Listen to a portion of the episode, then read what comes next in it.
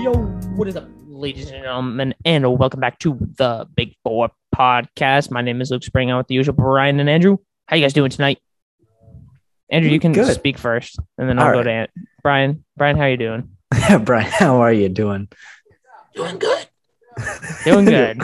Brian is either dying, has a sore throat from too many cigarettes, or was yelling at the Red Sox too much last night.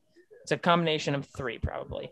But as always, we are your number two source for all things sports. If you know, you know. Go follow us on Instagram and Twitter at Big4_podcast. I'm not sure if people can see comments or not on this. I don't think they can, but Brian just said yelling at Joe West, which is valid, and we'll probably get to that. Yeah. And I kind of want to save that for last, so we can go to football very quickly, because I want to get to the MLB, and I have a lot of things to say about the MLB. But we'll start with the NFL. Another week in the books, week three. A lot of surprises. Actually, yeah, I guess we can say a lot of surprises. A lot of good games. Brian said he'll type his thoughts. Brian will be coming from with us from the comments. So we'll look forward to that. Brian isn't here with us physically, but audibly he is here with the comments. So interesting games. We can start with the Patriots. Because we are a Patriots first podcast.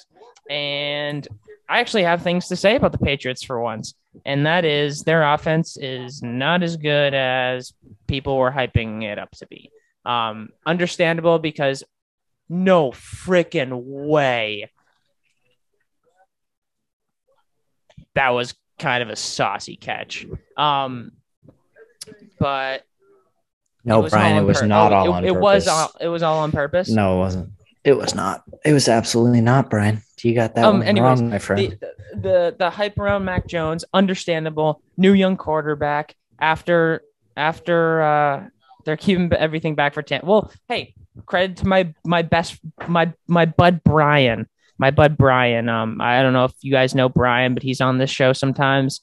Couldn't make it tonight, unfortunate. But he, a few weeks ago, or I think it was last week, actually, it was just like, you know, they're going to be confused when they go out on the field and see New Orleans, because they're just going to be preparing for Tampa for 2 weeks. And that's basically essentially what he's saying right now. Mac has been great. When he gets good protection, he has been great. He has. The O-line was pretty bad. Mac did have, I will say, Mac's first interception was a little bit of a mistake. In that situation, you either have to take the sack or throw it away. Like, I haven't seen Mac throw it away a ton. I think that's something that I wouldn't say it's a skill, but it's something that quarterbacks need in their back pocket. Jonnu to the moon. Yes, that second interception was horrible, but that first interception wasn't great. He either needs to take that sack or throw it away, which will come with time. Like, he'll understand that that's what he needs to do in order to keep drives alive and keep them in the field position that they want, instead of throwing up a Hail Mary deep ball. Isaiah went to the moon. Jesus. What's his face? Dante Scarnecchia to the moon, if he's still even there kicking it with them at 95 years old or whatever that frick he was. Wenu for it. MVP. Yeah, it's going to be a process. It's going to be a process. And again, I thought it was hyped up just a little bit too much. Again, understandable, new quarterback after having Brady for 20 years and Mac, who wasn't great last year. So I understand the hype. I think people are starting to come back down to earth with Mac and realizing he is still a rookie and he needs to figure things out. Like, it's not a, who's this Brady guy? Yeah, he's kind of a good quarterback. Kyler for MVP too, by the way, now. I mean, Brady had a decent game, but Kyler for MVP is coming. He is the best rookie. Yes, he is the best rookie out of the class. Again, isn't really saying much because Trevor Lawrence sucks. Zach Wilson sucks. So there aren't a lot of good rookie quarterbacks. But yes, Mac is the best out of them. I talked a lot about the Pats. I normally don't do that. But Andrew, what were your feelings after this game? O-line struggled for sure. I feel like the defense played very well. Offense put the defense in some pretty tough positions. But overall, the defense did play pretty well. And it will. I really don't. In NFL. Yeah, the Saints played the Saints defense is really good. Their pass rush was pretty good. I don't really have a lot to say about this game. I kind of just want to forget about it. There were much better games this week that I'd much rather talk to. Yes, that is what she said, Brian. Love to see it. I love those jokes. But there isn't a whole lot to speak about this game for me, simply because I just don't want to talk about it. Hey, the bright side is the Pats have the same record as the Kansas City Chiefs, baby, and they were a top 2 Super Bowl contender coming into this year. So by the transitive property, Pats are a top 2 Super Bowl contender, baby. Let's go. Pats to the Super Bowl. We can talk about this game now since we're transitioning to Andrew. Okay, so Chargers Chiefs. There should be some extreme concerns in Kansas City. Patrick Mahomes, 27 of 44. Not good. Only 260 yards. That's not good either. 3 touchdowns is okay. The 2 picks he had were extremely careless. The first one was a little unlucky. Like, you got to have that receiver, whoever it was. The second one was pretty bad. So obviously last podcast I was talking about. I thought it was 2 ago. It could have been. I think it was before the season started. No. Oh, no, I was talking about the Chiefs last week. Oh, okay. About how they could not get the 1 seed and also be out in the divisional round. I'm gonna step up that take for years to come. And I'm going to say the dynasty in Kansas City is over. And I think we went a little too far with that. No, I don't think so. It's been proven in the past that when you overpay on a quarterback, I don't care who it is, when you pay him, when he is the highest, whoever is the highest paid quarterback in the league, the team struggles.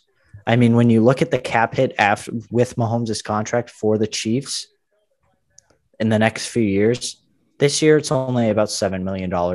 But then in the next 3 years, it increases all the way up to $46 million cap hit. That's going to be a tough maneuver for the Chiefs.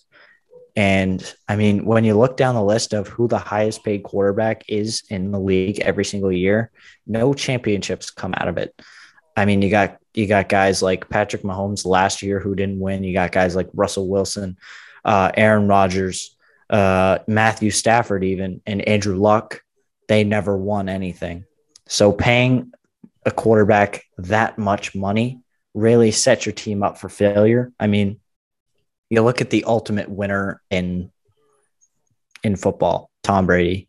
He's made roughly $20 to $25 million every single time, every single year of his prime. He's still in his prime.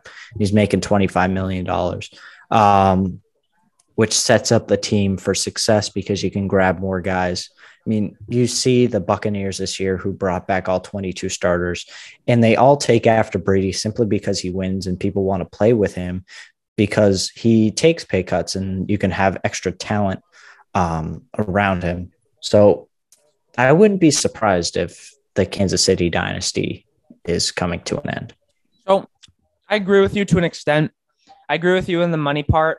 I still think Patrick Mahomes is, in my opinion, he's still the most talented quarterback in the NFL. I think they just mismanaged their money elsewhere. Like, giving Kelce that amount of money, that was, in my opinion, unnecessary. If he wants to make that money somewhere else, fine. But he probably won't be the same tight end with any other quarterback. Patrick Mahomes could make another tight end into, I don't want to say the next Travis Kelce, but he can manage with another tight end.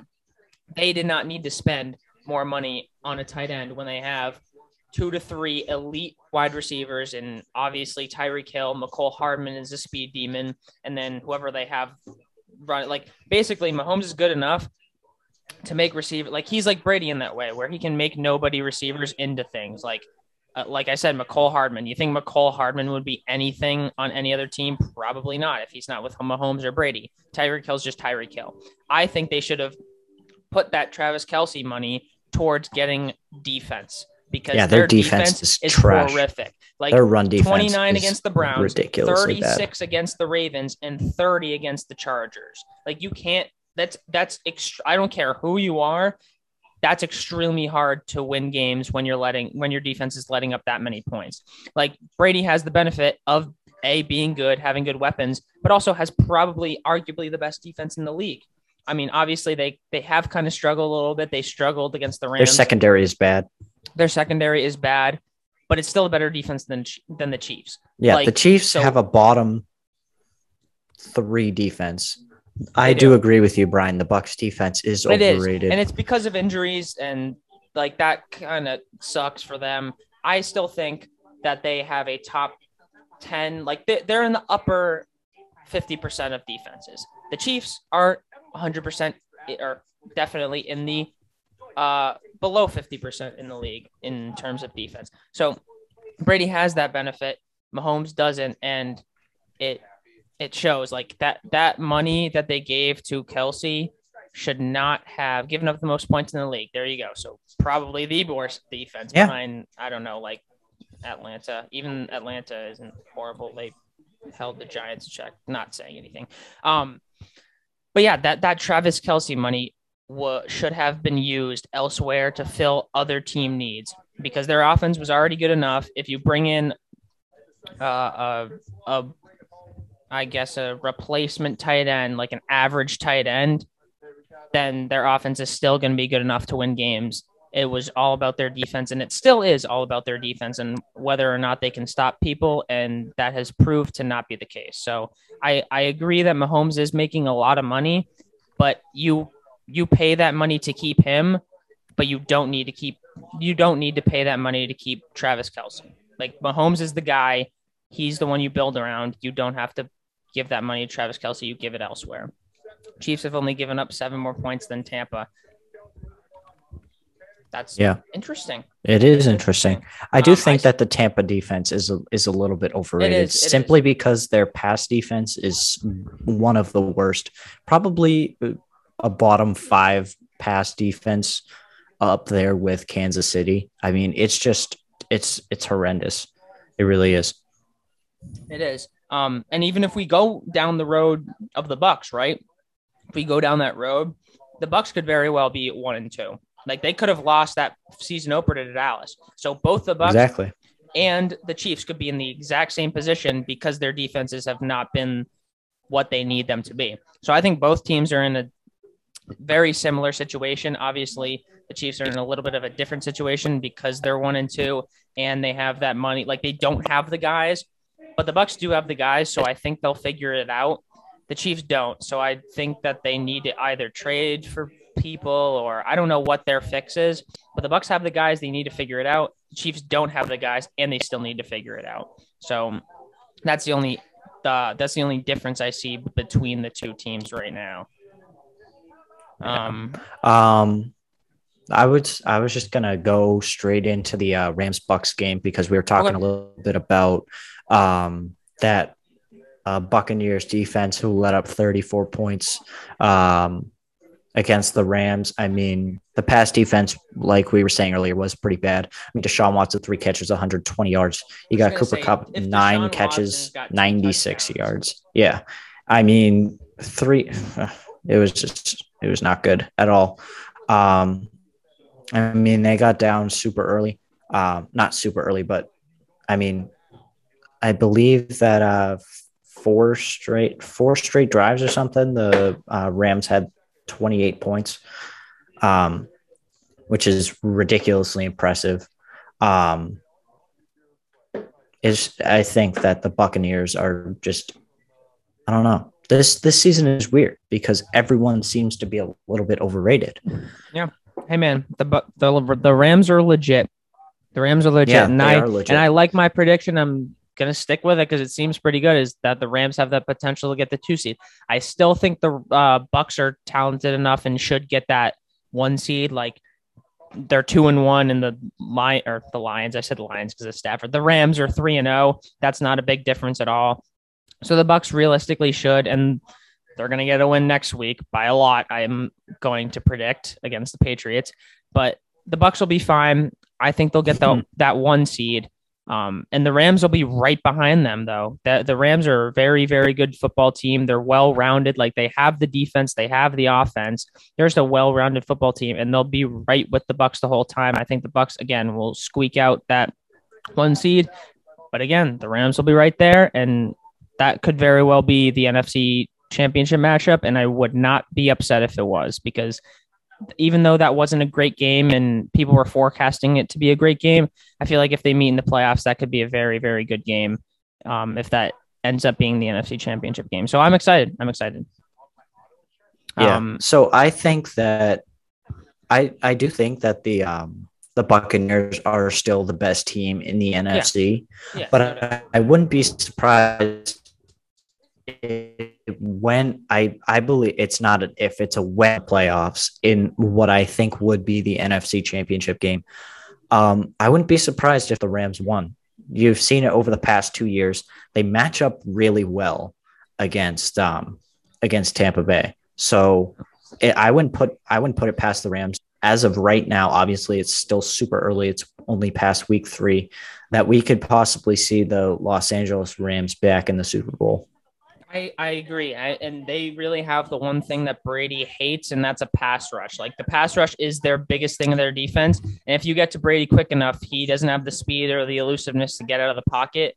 I don't know how many sacks they had, but that's something that even if they didn't have sacks, like, he feels that pressure with the Rams defense. Like, you can't not feel that pressure. They had 3 sacks allowed. So that's not horrible. Yeah. 3 sacks. That's not horrible. But it's also like you have to factor in the non-counting stats and say like how many times he was forced to throw some balls that he didn't want to throw because of the pressure. Yeah. So he did have a good game yards wise still, but that defense is super good, and they have the thing that Brady doesn't like, and that's pressure. Yeah. So, and then obviously I would say that the strength of the Buccaneers offense is probably the receiving core. I mean, it's super strong across the board. You got Evans, Godwin, Brown, and then you have also have Gronk and Cameron Brate. So that's 5 really strong weapons. But one weapon that is really, really useful for the Rams is obviously Jalen Ramsey. And he can shadow someone, or he can just maybe he just stays to one side. But whoever is being covered by Jalen Ramsey, they're taken out of the play because he is such an X factor on that defense, in the past defense. And also he's really good at coming up and making plays on some run plays. Yeah. And that was what was key about Antonio Brown. He's a huge X factor for that team. So yeah, I was just going to say that was what was huge about Antonio Brown being out last game was you take away one weapon because of injury, and then you take another one away because you're playing Jalen Ramsey. So Brady was down basically 2 weapons that he normally has because of injury and because of who they're playing. So that was really key. Like if Antonio Brown is there, I'm not sure if the outcome changes, but he probably makes it a closer game. And we sit here saying how awesome of a game it was, even though it was only a 10-point game. It was really Rams the entire time. But if Antonio Brown's there, he might make a difference. So, we'll see what happens if he's healthy and if they play each other, which, again, I will probably forecast they play each other in the NFC Championship game. We'll see if he's healthy and if he makes a difference. All right. Other games. Jets should disband as a franchise. That's done with the Broncos-Jets game. Yes, for sure. The Raiders game was interesting and went up to overtime. Yeah. The Raiders have to be probably the biggest surprise for me. I mean, I forget. Let me pull up the picture I took of my fancy whiteboard that I had over the summer. I want to see how many wins I had them at just to make myself cry for a little 6 bit. 6 or 7. I had five, and they're 3-0. I had the Las Vegas Raiders at 5-12, and they're 3-0. So that's rough. But I'm glad that they're doing much better than I thought. Simply because I can't root against them. It's the Raiders. They have been the biggest surprise, in my opinion. Simply because of who they've played. I mean, obviously you have the Broncos and the Panthers that are both 3-0, but their competition has been far worse than the Raiders. I mean, the Raiders have won. All three wins have been against teams with 10-plus wins last year. The Steelers, the Ravens, and then who else did they play? I'm blanking. Who have they played? They just played the. Who'd you say the Ravens? The Ravens, the Dolphins, Steelers, and the Dolphins. They just played the Dolphins. Yeah, they just played the Dolphins. So that's super impressive. Derek Carr also leads the league in pass yards. The defense has been legit. So overall, I think the Raiders can. I mean, obviously with the Chiefs struggling, the Chiefs are in last in the AFC West. Yeah, that is kind of crazy. Which is weird. Because the Rams are real, or not the Rams, the other LA team, the Chargers. They're legit. The Chargers. They're a legit team. I think everyone might be 2-1 except for the Chiefs. Oh well, 3-2. Actually, no, Broncos are 3-0. Yeah. Wow, that's a good. Well, okay, the Broncos are 3-0, but they played the two New York teams and the Jaguars, so that doesn't really count. That schedule is Angel's food cake. So I don't know who put that together, but man, you must be in life if you're a dad. I mean, you must. Whoever made the schedule must really like the Broncos because they I guess they want them to get off to a hot start, maybe gather some momentum. But another surprise team, because you just mentioned that the Raiders are a surprise team, and that is true. The Bengals are 2-1, and they handled the Steelers. Yeah, they handled them. I'm less pro Bengals. No, yeah, and more anti Steelers because the Steelers they have the worst offense in the National Football League. Ben Roethlisberger. No, it's the Pittsburgh Steelers. I will say this: their defense is okay. TJ Watt not being out was pretty big. So I mean, the Steelers are just really bad. Ben Roethlisberger needs to retire and go into a retirement home ASAP. Someone else. I will serve you dinner. Because he does not belong on a football field. It's awesome to see them struggling. I don't want it to stop, but it's also just kind of embarrassing for the Steelers. So at some point you just you got to change something. Yeah. It's never really a good thing when your running back has 14 receptions. So that just means that Ben just doesn't have it. So he needs to dump it off to Najee Harris every time. 14 receptions for a running back. That's great. Like Christian McCaffrey doesn't even get 14 receptions in the game. That's ridiculous. It's pretty incredible. The Bengals after last week, Joe Burrow did not look great against the Bears. They still had a great comeback game. He did. They almost won, but he had a very good game. Jamar Chase is legit too. He's on my fantasy team, and I'm so happy I picked him because he has 4 touchdowns in 3 games. I'm beaming about that. Yeah.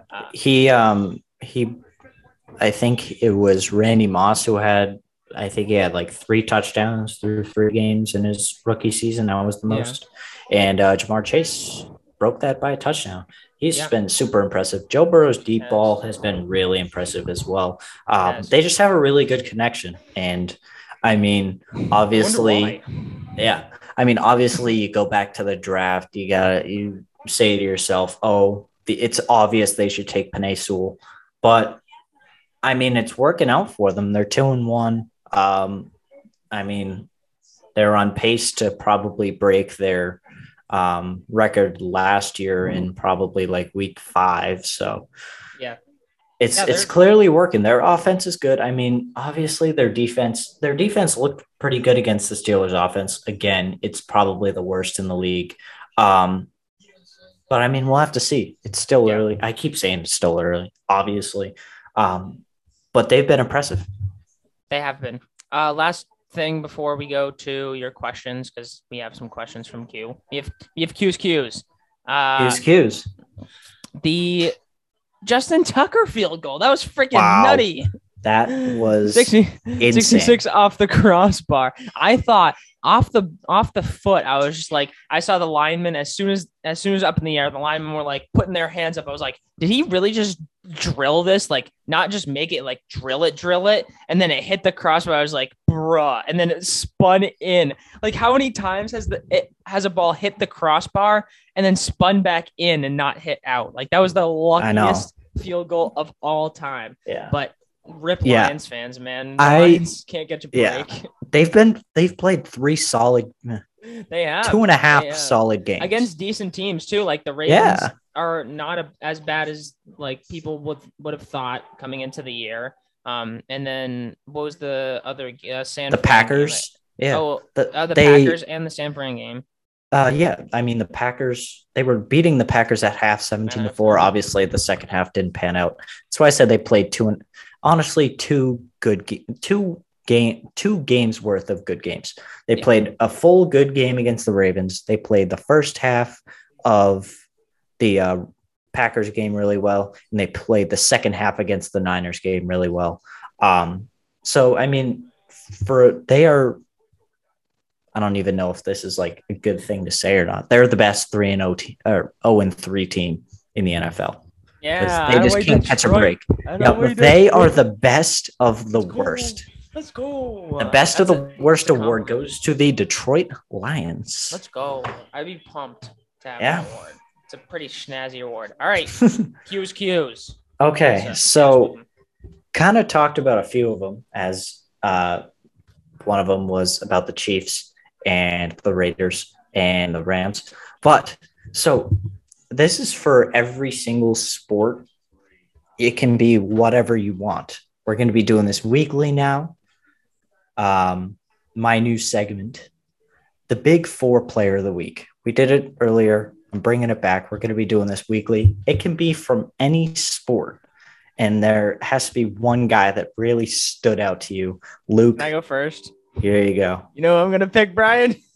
You're going to pick Giancarlo Stanton. You know I have to pick. You know who it has to be? It has to be Giancarlo Stanton. And we'll get to it, but I hate saying it. He has been. He had an impressive series. It has to be. He had a home run in every game of the series. 10 RBIs. 10 RBIs. Yeah. And each one of those home runs basically won the game for them. So as much as it pains me to say it, my Big Four, my first ever Big Four Player of the Week is Giancarlo Stanton against the Red Sox. Brian quits. Brian quits. Brian please type in the chat. Yeah, type in the chat. Brian, please type in the chat. Or if you can get it out quickly, we can just go with you. Who are you thinking about, Brian? He's got his thinking cap on. It has to be. I'm sorry, but it has to be. He freaking pooped on some of those balls. Like, you can't convince me that ball was 452. That was 552. Yeah. 652. It's Jonnu Smith's hands. Okay. Yeah. I mean, if you're looking at it from the Saints' perspective, I guess so. So I'm going to go a little unorthodox. Luke, you probably didn't think about this at all. Brian, you'll like this one. The Big Four Player of the Week is Dustin Johnson. 5-0-0 in the Ryder Cup. I mean, he was impressive. I mean, him and Morikawa were electric together. And then he was also great with Shoffley. I mean, so I'm going to say this for everyone to hear. USA, love to see it. The Ryder Cup, other than the Super Bowl and March Madness, is the best event in sports. Even better than the Masters? Yeah, it's better than the Masters. It goes Super Bowl, March Madness, Ryder Cup.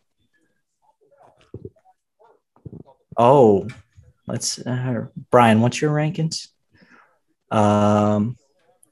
Super Bowl, Masters, March Madness, Ryder Cup, World Series. That's Jordo, USA.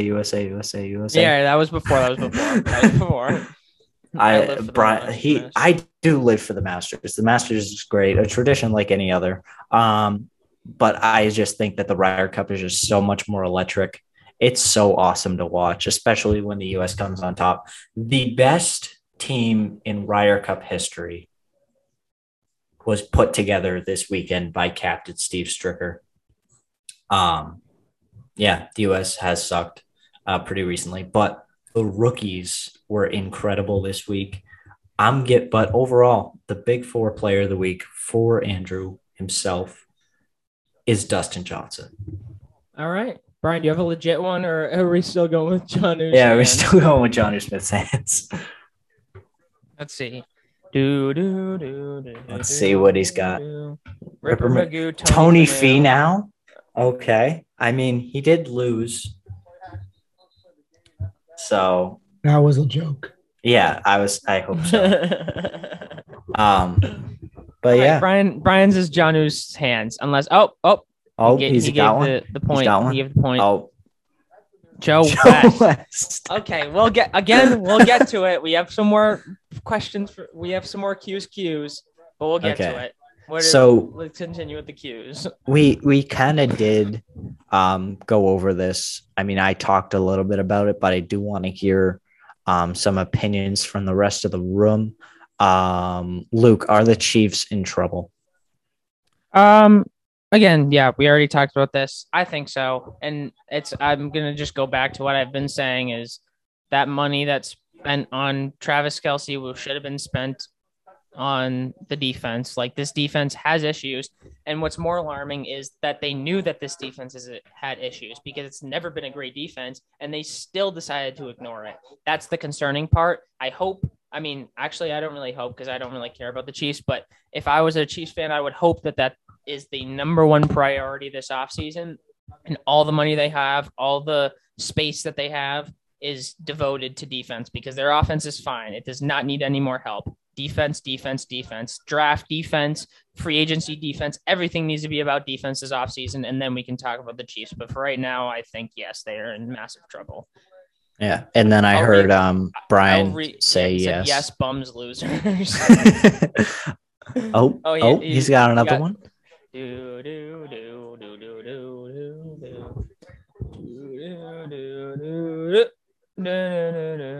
Curse of Jackson Mahomes.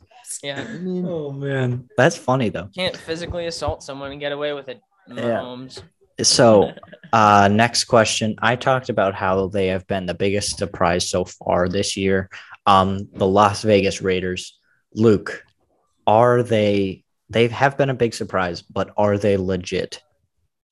No, I don't think so. I think they might have a chance to sneak in at like the 7th seed or something. Pick 6 Cowboys, let's go. Trayvon Diggs, babe. Trayvon, freaking Nick. I wish he was here so I could yell at him. The first episode, he was like, "Oh, name some DBs on the Cowboys," and I said, Trayvon Diggs," and he laughed in my face. 3 interceptions, including a pick 6. Get the frick off of me. Anyways, Vegas, I don't think they're legit. I think they have a chance to squeak into a playoff spot, but I don't think they'll make much noise. I just don't like their offense still. Their car is good, and he's doing well with the weapons he has. But the weapons he has is basically Darren Waller, and it's kind of easy to game plan when you really have to cover one guy. Henry Ruggs is having a decent season, but he's not really shown that he's taken that next step yet. And the defense is fine. Like, they're an overall average team. I think they've started off to a good start. Yeah, I know. Give it some time. He's struggling. Give it some. Yeah. I think overall the Raiders are an average team. They've gotten off to a hot start. I think they'll flatten out, maybe get a playoff spot. Yeah, they're not that legit. Yeah. So I agree with you. Just looking through their schedule, I mean, they play the NFC East, which is 2 guaranteed wins against the Giants and the Eagles. They also play the Bears for that extra 17th bonus game. And then they also play the AFC North. So they've beaten Baltimore. But I mean, you also got Cincinnati, who has shown some promise. But and then they beat the Steelers, and then you still got the Browns. So I see. I'm just looking through their schedule. I see about 8 or 9 wins. Yep. Yeah, I think so too. And that should that might get them into a playoff spot again. That last one, but they're not going to do anything in it. So yeah, they're good right now, but I don't know, not legit.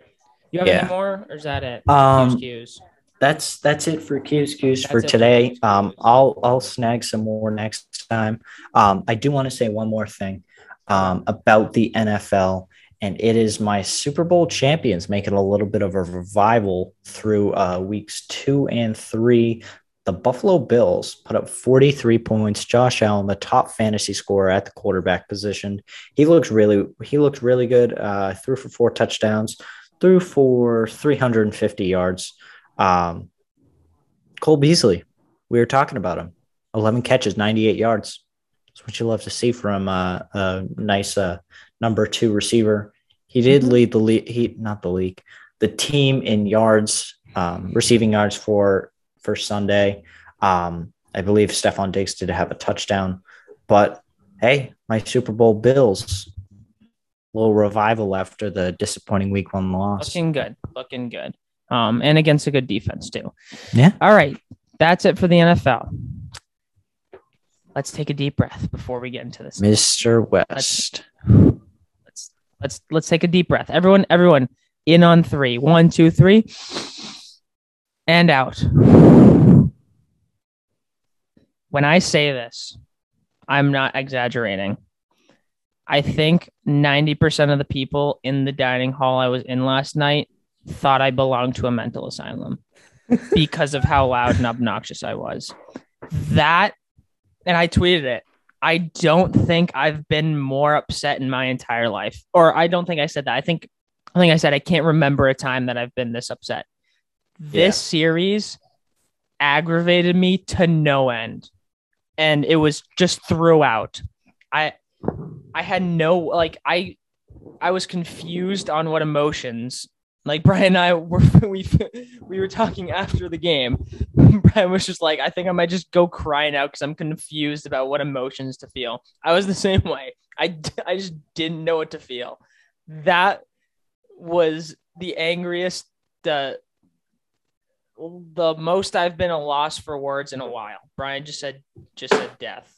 I felt cheated. Yeah, I did too. And just that's what made it worse is that I felt cheated going into the series, biggest series of the season, biggest series of the year since probably 2018, because 2019, they were not good. 2020 was a joke. So this is probably the biggest series since the World Series, honestly, probably the biggest series since the World Series.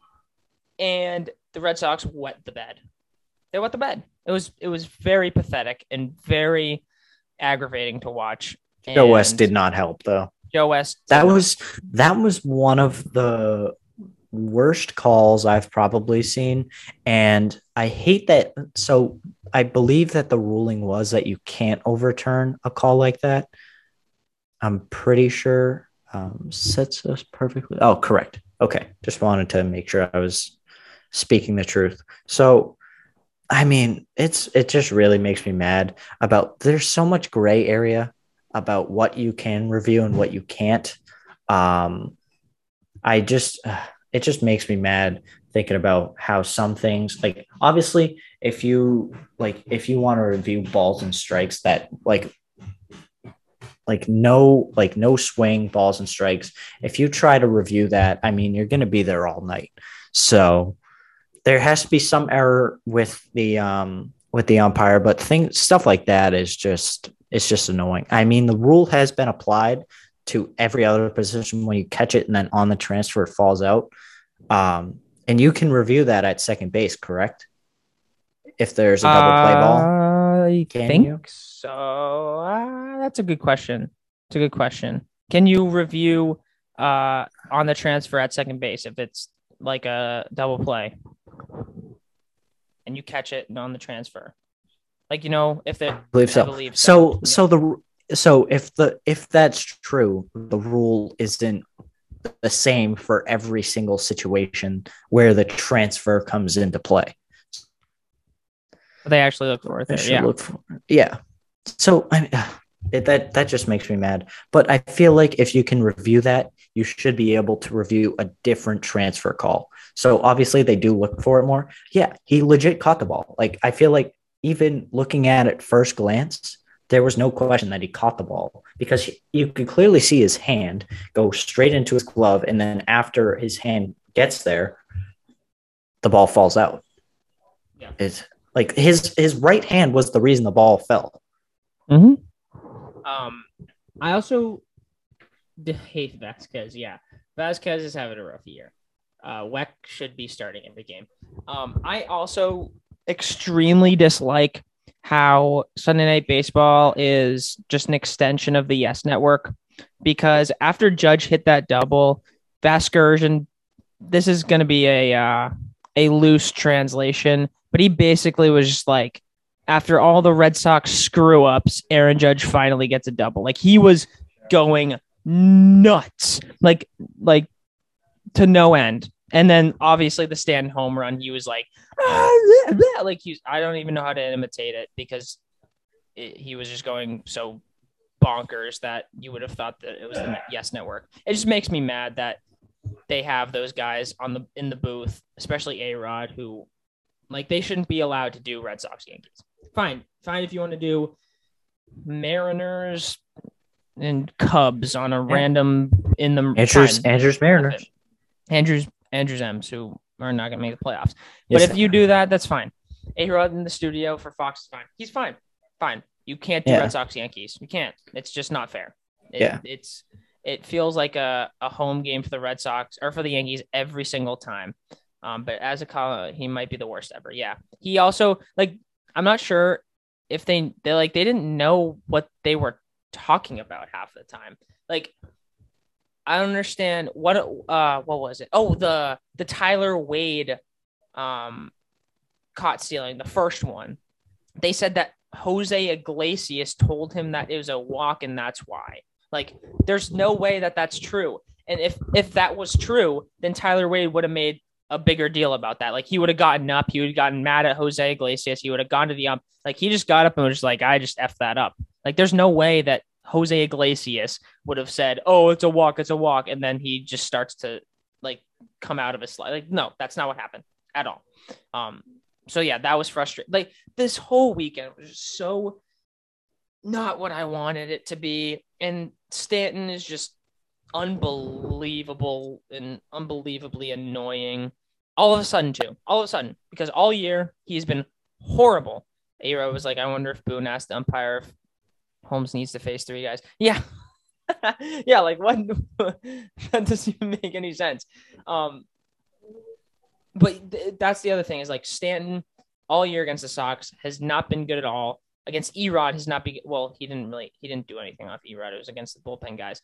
But I just don't understand. And it goes back to the freaking walks. You can't walk Brett Gardner to then get to Aaron Judge and Giancarlo Stanton. You can't. It's Brett freaking Gardner. He hits like 210 for his career. 222, I believe. 222 this year. Whatever. He's a horrible baseball player. He's not average. He is well below average. You can't walk him. I don't get why they walk him. And then they throw 94 middle to some of the best baseball players on planet Earth. Throw middle to Brett Gardner and work around Judge and Stanton. That's what you do. You don't do the opposite and walk Brett Gardner and go middle to Stanton and Judge. You go middle to Gardner and work around Judge and Stanton. I don't understand the game plan. I didn't get anything about that. And then just offensively, the Red Sox just didn't show up. They just decided they didn't want to play baseball. Like, the best offensive player in the series was probably Kevin Plawecki, and he played one game. He was the best offensive player in the series. Played one game, went 2 for 2. The Weck dog is the GOAT, so I mean, it makes sense. But like, no one showed up. Yeah, it was a tough series. But 0 extra base hits in game 3. I can't, like, the only one game 1 was the Devers home run, I think. Yeah. I can't remember. And then the Plawecki home run. Like they might have had two extra base hits all series. They might. Yeah. But pathetic. I mean, they're set up to host the wild card game at Fenway. I don't know. And I went over this with Brian, and I don't know anymore because even if the Red Sox win out, the Yankees can still win out. And if both teams win out, the Yankees would have home field. The Yankees have a series against the Blue Jays. The Blue Jays are a tough team, but they're also a super weird team. They can be really, really good or really, really bad. Like they just split with the Twins, who are a horrible baseball team. If the Yankees sweep the Blue Jays, they will get to play a double-A baseball team because the Rays will have the number one seed and won't play anyone. So I'm actually very concerned about this Yankees Blue Jays series. Like this has to be first of all, the Red Sox have to sweep the Orioles and the Nationals. Like that's a must. They have to do that. That's the first thing. The second thing is the Blue Jays have to win at least one of those games. And I'm not sure if they're capable of doing it. Brian just put out the pitching matchups, Ryu, Ray, and Berrios. They can win with Ray. Three. They can win with Ray. Ryu has not been that good this season. He throws meat. He's bad. The Yankees hit meat. And then Berrios has been on and off. He's still a good pitcher. So the Blue Jays have to win one of those or preferably two. Preferably all three. Obviously. All three. Yeah, a huge Blue Jays guy. They have to at least win one of those games. And the Red Sox cannot like we talk about this weekend being must win. These Orioles and National games are must win. There is no dancing around the Orioles. There's no dancing around the Nationals. They cannot lose these baseball games. And if they do, they're effed. If they do, they don't deserve to be in the playoffs. They don't deserve it. If they lose a single game to the Orioles and Nationals, they don't deserve to be in the playoffs. So if they lose, I'll be like, okay, fine. This team wasn't deserving of being in the playoffs. But if they win these games, then I still don't feel great, but hey, at least they got a playoff spot and I'll be in the Bean Town on Tuesday night. Hopefully. Yeah. I mean, they should win. I mean, they should. They have to. They absolutely have to. And then Brian just put up the sale of Aldi Pavetta for the Orioles series, which, to be honest, I kind of wish that was the rotation because Sale will probably pitch one against the Nationals, right? Will he? He should.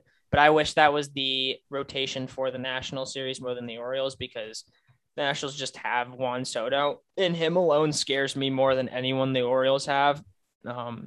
So he better walk every at-bat or else there's an issue. Yeah. So, I mean, if you think about it, the way that it pans out. So if you go Sale, Eovaldi, Piv, is that the order? Yep.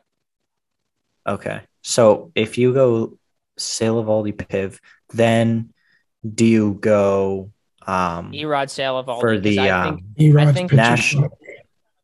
Yeah. Erod, or do you throw Piv in?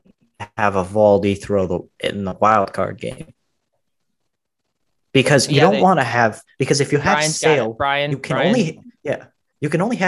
one of Sale and Eovaldi throw in the national series, so you gotta leave that to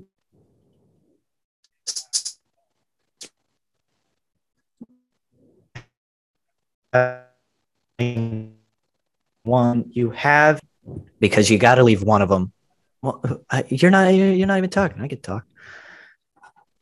You have to leave one of them available for the wild card game because you don't want to be throwing Piv game one. And I think that assuming that it's the Yankees, I think Saturday determined that it's going to be Sale. Like Eovaldi had a horrible game, and Brian just said if the Sox go 4-0 going into Saturday night and the Yankees lose 2-4 to Toronto or Tampa, Saturday is the clincher.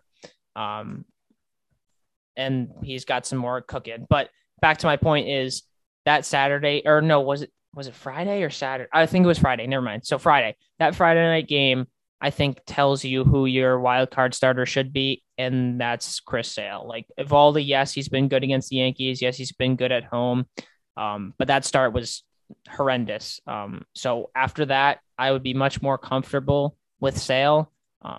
This will determine the pitching matchups. If that's the case, Sale won't pitch on the weekend. Same with Nate. Agreed.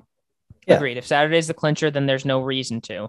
They'll be able to make a decision on Tuesday. Yep, that is all true. Like, there's no reason to pitch those guys if it's already a done deal. Yeah, hopefully they can have one game. I mean, if they clinch, like one, it depends on obviously what the Yankees do, but if they clinch anywhere in the National Series, then you just obviously just pull them out. And then, I mean, if you have two games left, or if you have one game left, I don't know exactly what you do. I don't know, because E-Rod wouldn't be able to pitch twice in the series.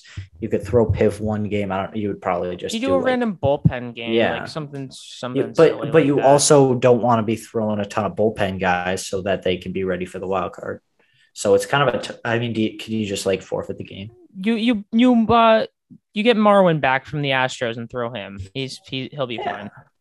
Throw Bob. Or you rent. Yeah, Bob can pitch. Bob's played every other position. Bob can pitch because he won't be on the team next year. No, keep Bob. You can't. No, but I don't like Schwarber at first. I really don't. Cassis, dude's a beast. That guy is gonna be base. I don't know. I would much rather have Bob. I don't know if he's that good. Sorry, then Bob won't be on the team in 2023. Bob isn't going to be. Unfortunately, I don't think Bob is in the long-term plans. I love Bob. I like Bob too. Bob is a starting. Again, they have what? So does that mean no JD? Yeah, shake yes. Head. Well, it says starting third base. So does that mean no Devers? No, that means Devers DH. So then where does JD go? Then Schwarber's going to be left. We won't re-sign JD. Okay, fine. That actually makes sense because Devers kind of sucks defensively. Yeah, he does. Him and Bogarts, I think, rank in the bottom 10 and outs above average in baseball. Trade Downs. Downs needs to figure the frick out if they want to trade him. He needs to – Nick York is a beast. He's going to be up in next year. Maybe in the playoffs. I'm kidding. But Jeter Downs needs to figure the frick out if they want to trade him, because that guy has zero trade value. And I'm exaggerating because he's still young and could be good, but that guy's trade value has decreased significantly over this. He does have good pop, but again, he's been god-awful this year. He actually hasn't been horrible this past. And I guess he needs to work on the average, but people don't even care about average anymore. I think it's the strikeouts. I think he strikes out a lot. He needs to figure it out, because I think that he could be a really good trade piece, and that trade needs to be for a starting pitcher. Like that's just simple. It needs to be for a starting pitcher. There's no one that you can bring in to better this lineup realistically, unless you go get Mike Trout. Like that's it. And you're not going to get Mike Trout. So all the moves that happen in the offseason and next year via trade, it has to be for pitching. And then Brian says, also listen to this. I'm listening. So I have a question though. Yes. Like real quick. So what would the outfield look like next year? Schwarber in left, Kike has to be in center, and Renfroe in right. That's the other thing. Like, then what do you do with Verdugo? Verdugo is the hottest hitter on the freaking planet. So I guess you have to play. Well, you have to put Verdugo in the outfield then, and then if you put Kike at second, but I don't. Well, like, it either has to be center field. I think Kike should be the second, the center fielder. Yeah.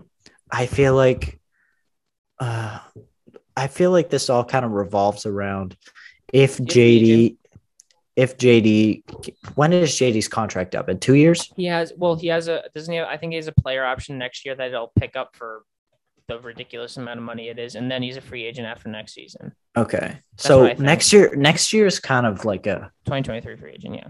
I mean, they got 4 outfielders, which is really tough.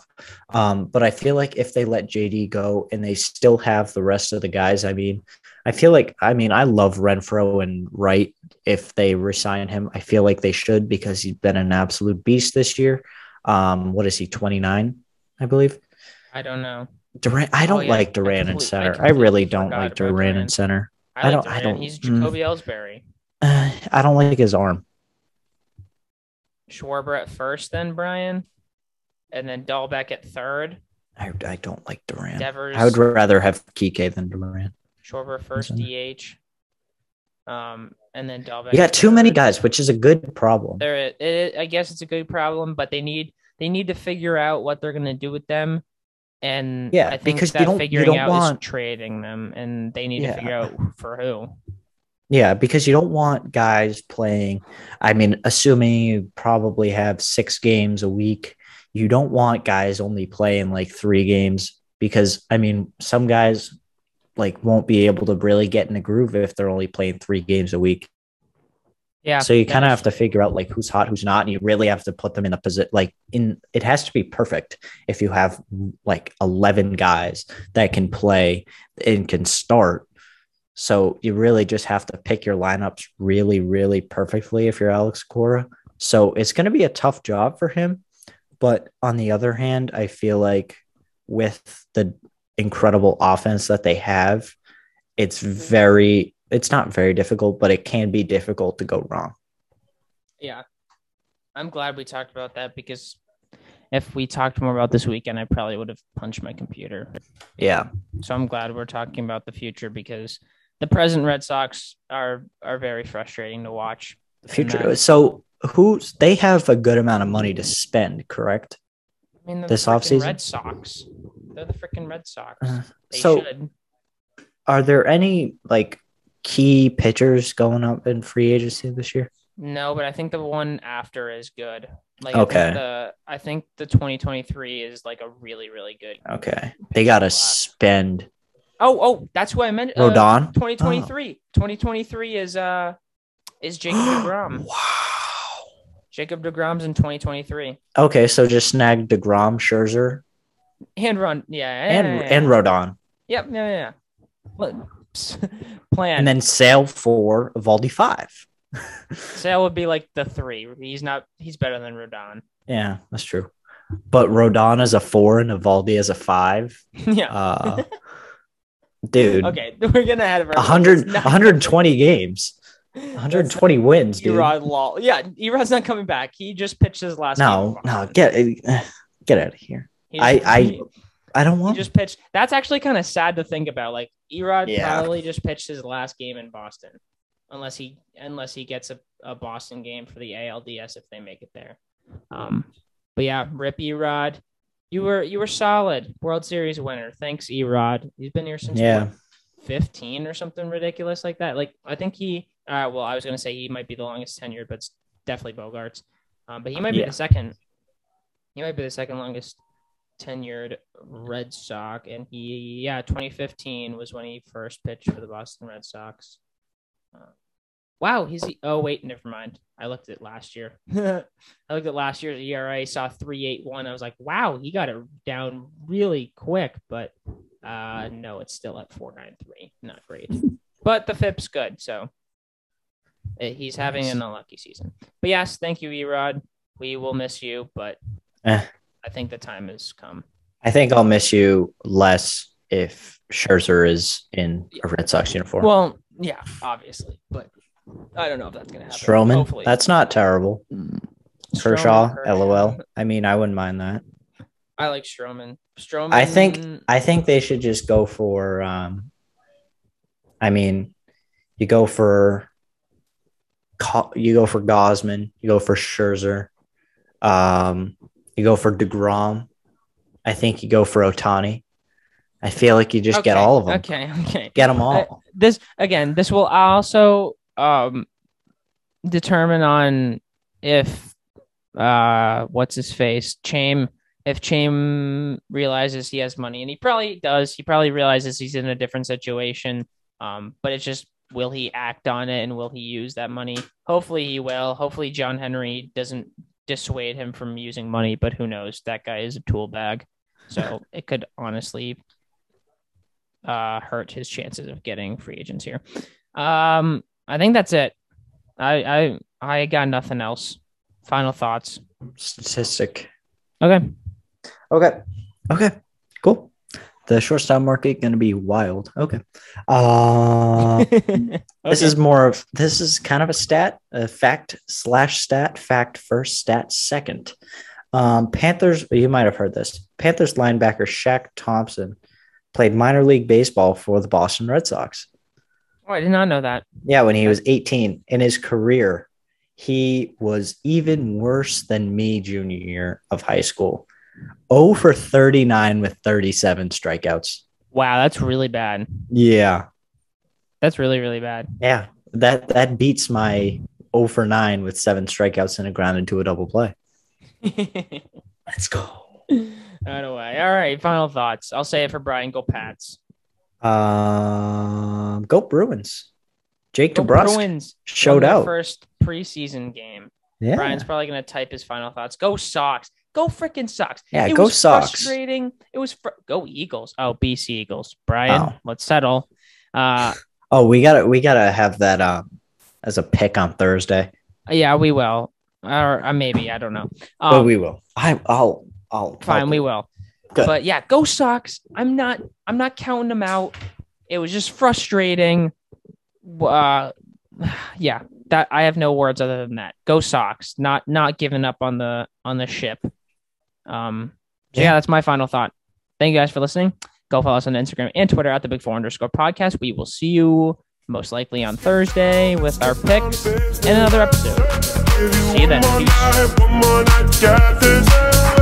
Had a million nights just like this.